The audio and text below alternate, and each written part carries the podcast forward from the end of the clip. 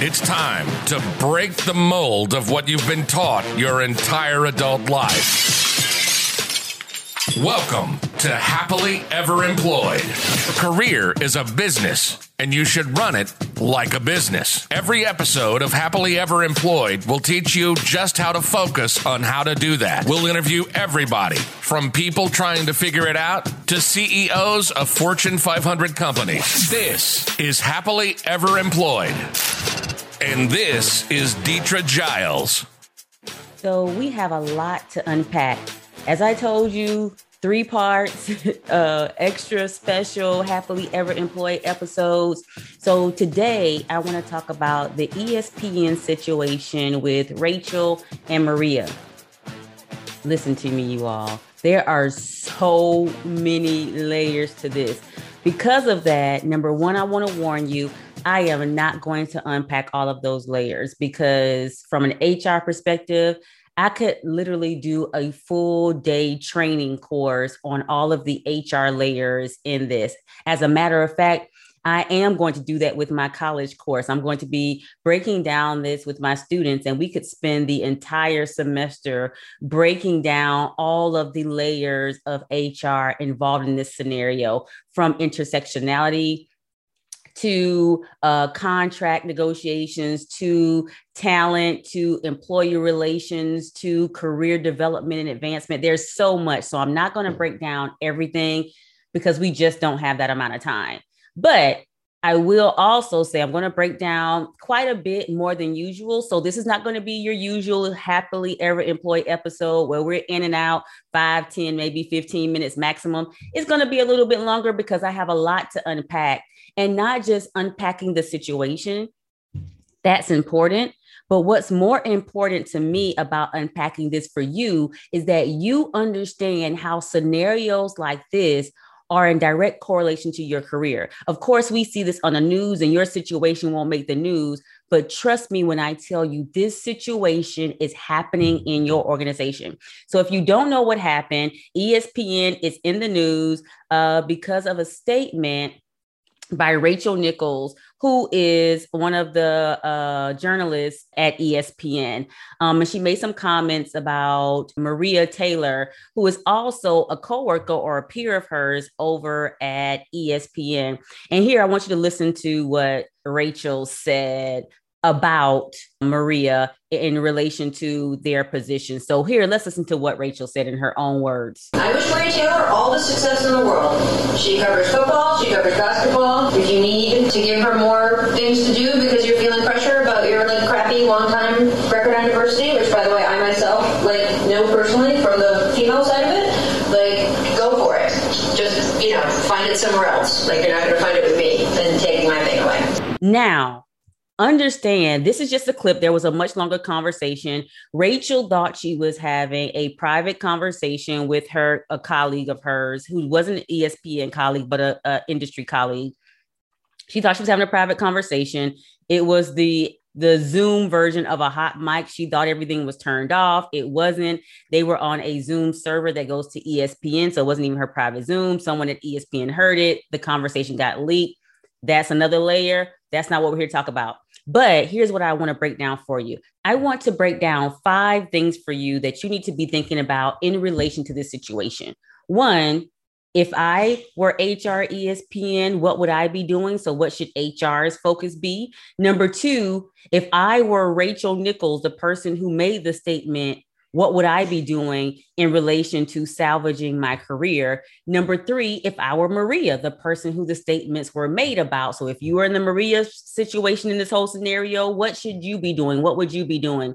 Number four, if I were a coworker, so if I'm the coworker of Maria or Rachel, what would I be saying? What would I be doing right now? And what should you be thinking about in this relationship situation? So, five things. If I were HR, if I were Rachel, if I were Maria, if I were a coworker, and if I'm you, what should you be doing? So, let's start off with number one. If I'm HR, now here's what's going to be a shocker for you. If I'm HR in the situation right now, as it's happening today, let me tell you what I'm doing. Get ready, brace yourself, clutch your pearls because I'm about to shock you. I would be doing nothing. I know that sounds crazy. You're like, Deetra, nothing? Your HR, this woman has said these things, it's caused this uproar, and and you would do nothing with this being all over the news, and there's a public outcry about something being done by ESPN, and you're saying you would do nothing.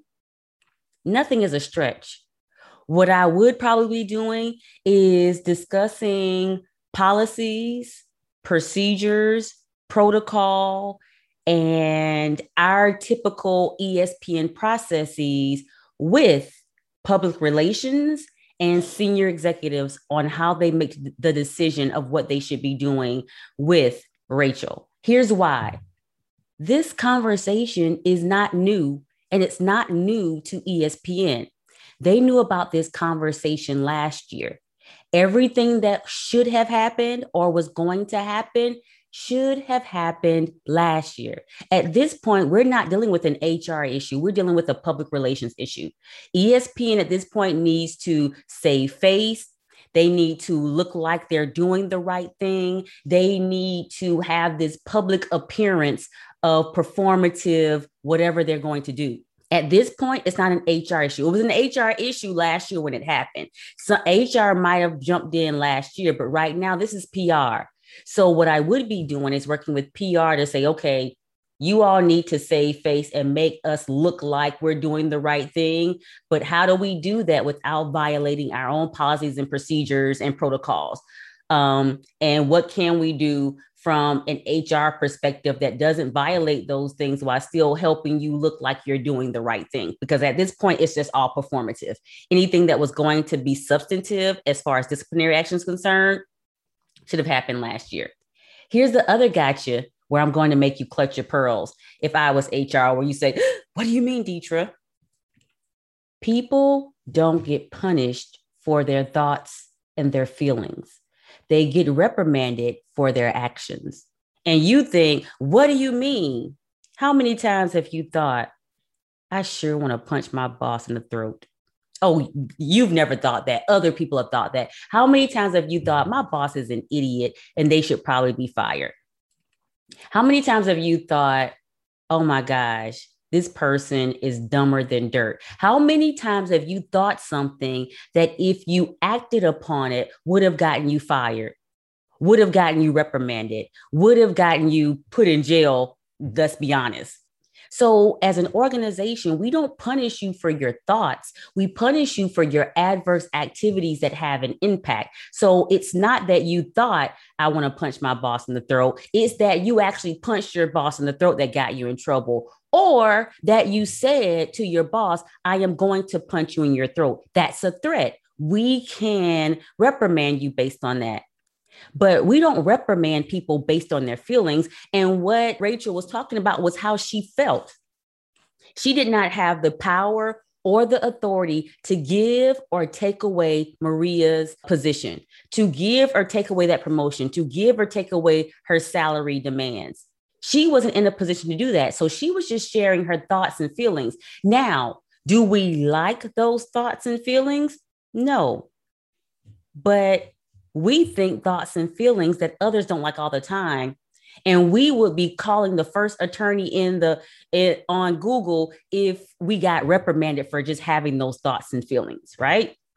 So again i may coach rachel may, may have some conversations some really heart to heart come to jesus conversations with rachel. But as hr would i reprimand her? No because she was expressing her thoughts and feelings that had not translated into an action. Now, that does not mean I would not monitor and make sure that those thoughts and feelings don't begin to manifest into an adverse action, not just to uh, Maria, but to others like her that may be in Rachel's purview or under Rachel's supervision I would be mindful because now I'm put on notice. I am put on notice. I need to pay attention to these things. I need to be mindful that this is already there and there's a potential for these thoughts to turn into a behavior. I'm mindful, but would I reprimand? No. And here's the reality any reprimand that happens is strictly performative. One, as I said before, because if it was really honest and sincere, it would have happened last year when this information first came out. They knew about it last year. And there's really no action to take, no action taken by uh, Rachel to reprimand based on. She had a conversation with a colleague. Do we like it? No. But do people think and have conversations that we don't necessarily like all the time? Yes. It happens. You've participated in them, you've thought them, and you absolutely know that you should not re reprimand it. Now, that's separate. Let's go to part two. If I were Rachel, so let's say in this scenario, you are the Rachel in the situation. You said something, it got out, and now your reputation is tarnished. There is a blemish on your resume. There's a blemish on your reputation within the organization. You have a chink in your armor. And now you're like, okay, Deetra, how do I bounce back from this? If I were coaching Maria, what would I be doing? One, I would do what one of the things that she's already done. I'm owning up to this. I'm not stand hiding behind it. Oh, well, that's not what I meant to say. No, I said what I said. It was wrong and I am owning that it was wrong. And I am doing the apology circuit like she's trying to do. She says she tried to reach out to Maria. Maria's not calling her back, but she's trying to reach out to apologize. Listen, I'm doing the apology circuit. But what I'm also going to do is I'm going to stand behind some of the factual statements I made. So while we aren't so keen on Rachel right now, I want us to take note of some of the very uh, some of the information she really, in her statement, called ESPN out on. One, she mentioned ESPN has not done a good job of handling diversity, diversity, equity, and inclusion. One of the things she said was this is the part we have to be able to separate because separate the part that offends us from the part that is factual that we need to jump on. So the part that's factual to jump on, she said, listen, ESPN, you have not done your due diligence in properly recognizing and promoting this minority talent.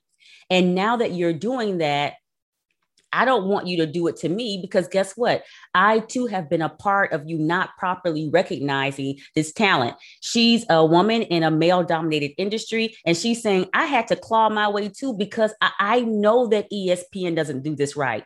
I know they have a hard time because I have been victim of their failure to properly promote the qualified people simply because they didn't fit the mold of what it should be. So let's listen to what she's saying. Hey, I know you all got caught not doing what you need to do as it relates to diversity. I know you all have done a crappy job of doing this the right way. I know you don't do things the way it needs to be done as it relates to properly promoting the highly qualified people, despite whether they're their gender, their ethnicity, their race. I know that for a fact. And that's what she said in that statement. You don't don't now come and penalize me because of what you have done wrong. And if I were her, I would own what I said. I would do the apology circuit and I would continue to discuss how ESPN has not necessarily done their due diligence in keeping up with where we are and keeping up with the people who should be in these proper positions. I would definitely do that. Now, what I would also do is make it clear that I was wrong in my statement because they are they are not just trying to promote Maria just because she's black. If you're watching ESPN, you know they have Maria everywhere. This woman is bringing value to ESPN. And so I would publicly correct that statement. So my apology would not just be trying to text her. I would not just come out and apologize. Hey, I said something. It was wrong for me to say. I would be very specific in what was wrong because now she has her own PR game to play. And what I would be doing, I don't want to drop it all here because in case she needs a coach, she can call me because I don't want to give away all the secrets, but I would be hiring a coach that specializes, that has a team, that has a PR team attached, like I do, and has that the, the publicists that can navigate and craft these conversations. Because right now she's out there making statements. I can tell she has a publicist behind the scene helping her craft these statements, but they aren't going quite far enough to help her salvage her career. Also, if you're Rachel in the situation, I would be exploring options because this company, your time may be up here. And as an org, as an individual, as an employeepreneur who's managing their career like a business, you have to recognize when it's time for you to take your business elsewhere. Can your relationships here be salvaged? The answer is possibly. Do you want to take the time to salvage them? The answer is yes, maybe or maybe not. But also knowing when is it time to lay low and let some stuff blow over. We are in a short news cycle. Next week, something else will happen. This will no longer be a story and people can move on. So I would not continue to make this a news story. I would say what I need to say and then shut up because in a few weeks, this will be over, this will blow over, and things will be able to keep moving. And you may be able to salvage your career elsewhere. Would I stay here? If I were Rachel, I probably would not because now we're going to have coworkers that really don't want to work with you. It's going to be a difficult environment. I may not stay. I'm not saying she should leave. I'm saying if I were Rachel, it would be at the top of my list for consideration. Now, let's talk about Maria.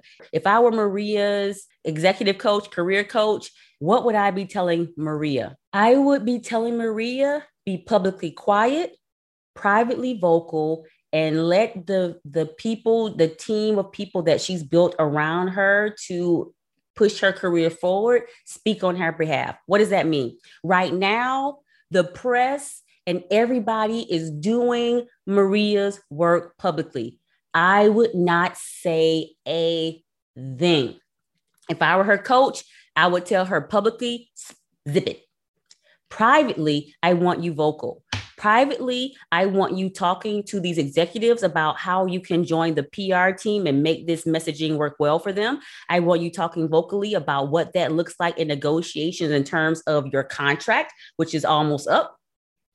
I would be talking uh, privately about what the future looks like for me for them and for others in the organization. I will be talking to them vocally about what does a diversity, equity, inclusion strategic plan look like and how do we implement that into the culture and fabric of this organization. Vocally, I would be having conversations that include where my career goes, what my contract looks like, and what this company looks like, and the potential for me walking out the door and what does that look like and mean for them.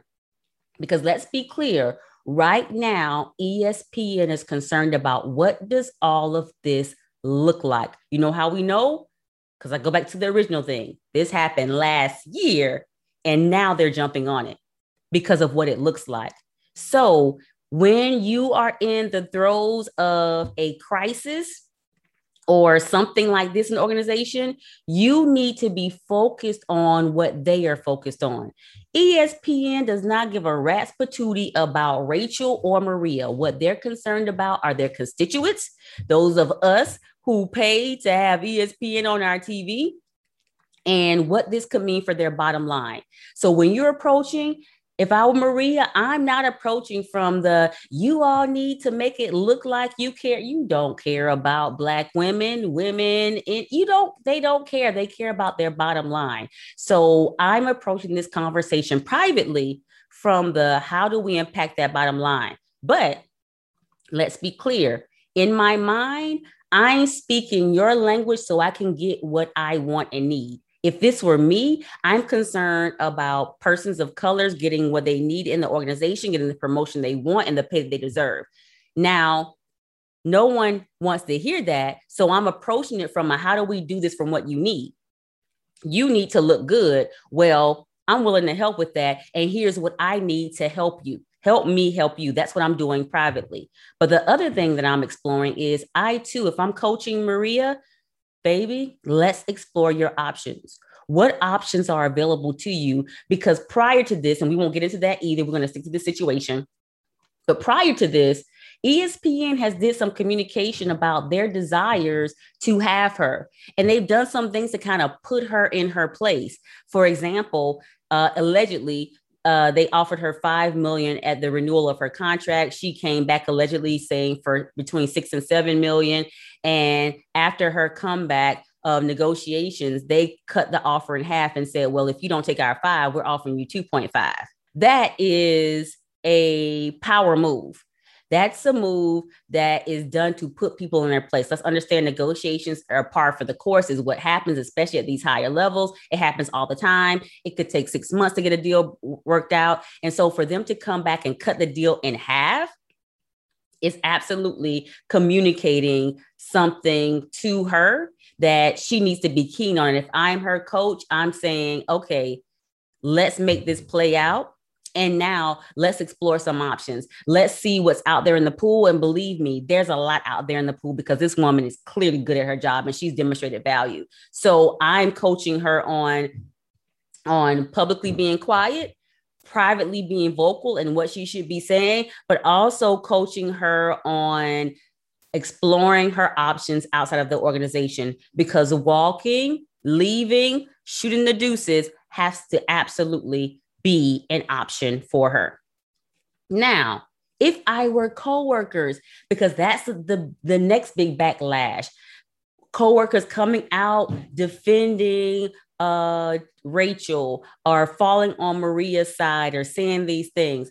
If I'm a coworker, let me tell you something. If I am a coworker, there are a few things, few options that I would have. And I would say, if I were coaching the coworkers, it depends on your situation, what I would have you do. Most coworkers, for the majority of them, I would tell them be quiet unless there is a reason for you to speak. Now that sounds like Deetra, that's common sense. Y'all, if common sense was actually common, we wouldn't have half the problems we have in the world. There are people who want to talk just to be able to say something. There are people who will see this as their five minutes of fame so they can jump out in front and say, Hey, I work at ESPN and I want to speak on behalf of this person or that person. For the most part, 99.9% of their coworkers just need to hush it, just zip it. Don't say a word. If I were their coach, this is not your conversation. This ain't your story. This is not your time to speak. Be quiet.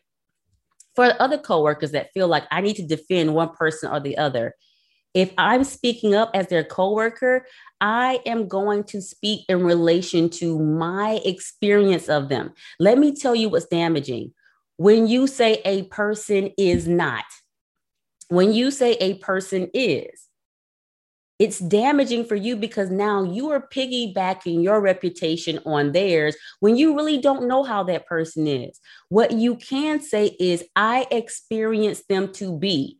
This person has to me, or I have not experienced that of them. For example, I am probably the one of the nicest people you want to meet. I really am. I, I I value people. I value treating people fairly. I value treating people with honesty, integrity. I value the importance that every person brings to this world. I really do. And I, I, I think that everyone, everyone brings something valuable. And I try to treat them as such. But there are people who has, have experienced me as a female dog. Just, just let's be honest. I there are people out there who will look you in your face and say, Deetra is the biggest B I have ever met in my entire life. And you're saying, no, that can't be true. But that's not your experience of me. And when you tie that, no, she's not, you don't know who I am when we're not together. You don't, you know how many mass murderers had bodies buried in their backyard and their wives and children were none the wiser? And they were like, "What do you What do you mean? There's a body buried back there? He couldn't have done that. Yeah, he did. You just don't know him in that in that space. So one, I would probably just be quiet. Two, if I have to speak, if I have to speak, and ask yourself, why would I have to speak? I would speak in terms of how I've experienced that person. Now, let's be clear. I told you while I do this training, this diversity, equity, inclusion training, and there are people that like you but don't like your people. Let me break that down for you.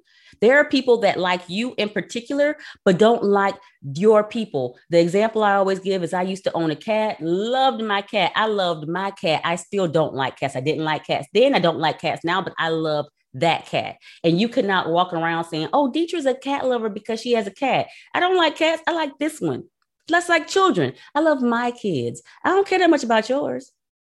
I mean, I'm not gonna kill them or hurt them or harm them or anything, but don't drop your kids at my house because I have. She has kids. She she wants to watch your kids. I don't want to watch your kids.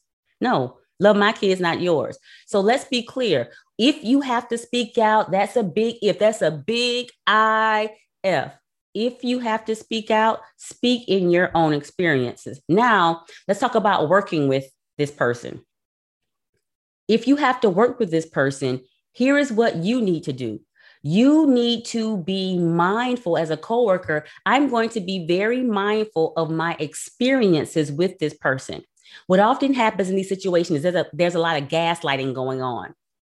Oh, this person treated me unfairly. I think it's because I happen to be Black. Oh, no, no, no, no, no. You just imagine that oh, this person said something to me sideways. I think it's because, oh, no, that wasn't why. A lot of gaslighting. But now that you have this information, I am going to be very mindful of the impact this person has on me and my career. Remember earlier, I said if I'm HR, I'm doing nothing because I, we can't punish you for your thoughts. We don't reprimand people for their thoughts. But we do reprimand and handle situations based on actions. So if as a coworker, if I'm now mindful of wait a minute, what are the actions this person is taking? I know HR can't do anything about their thoughts, but now I'm experiencing the behaviors that are the results of those thoughts. And now I'm going to move forward. So now I'm going to be watching and making sure, hey, that I'm not experiencing actions that come from your thoughts, behaviors that I experience because of your thought patterns, right? Now, if I were you, I would sit back and look at this entire situation and I would write my own list. I would create my own list, breaking this down and saying, hey, how does this relate to what I'm experiencing in the workplace? Because you see this on the news and it looks like some, oh, this is some good drama. This is like reality TV. But I don't want you to see it as entertainment. I want you to see it as a career guide. What happens when there is crisis in my career? What are the different layers? Which one of these players am I? And how do I best navigate this situation to benefit my career? Am I ESPN in the situation? Am I Maria?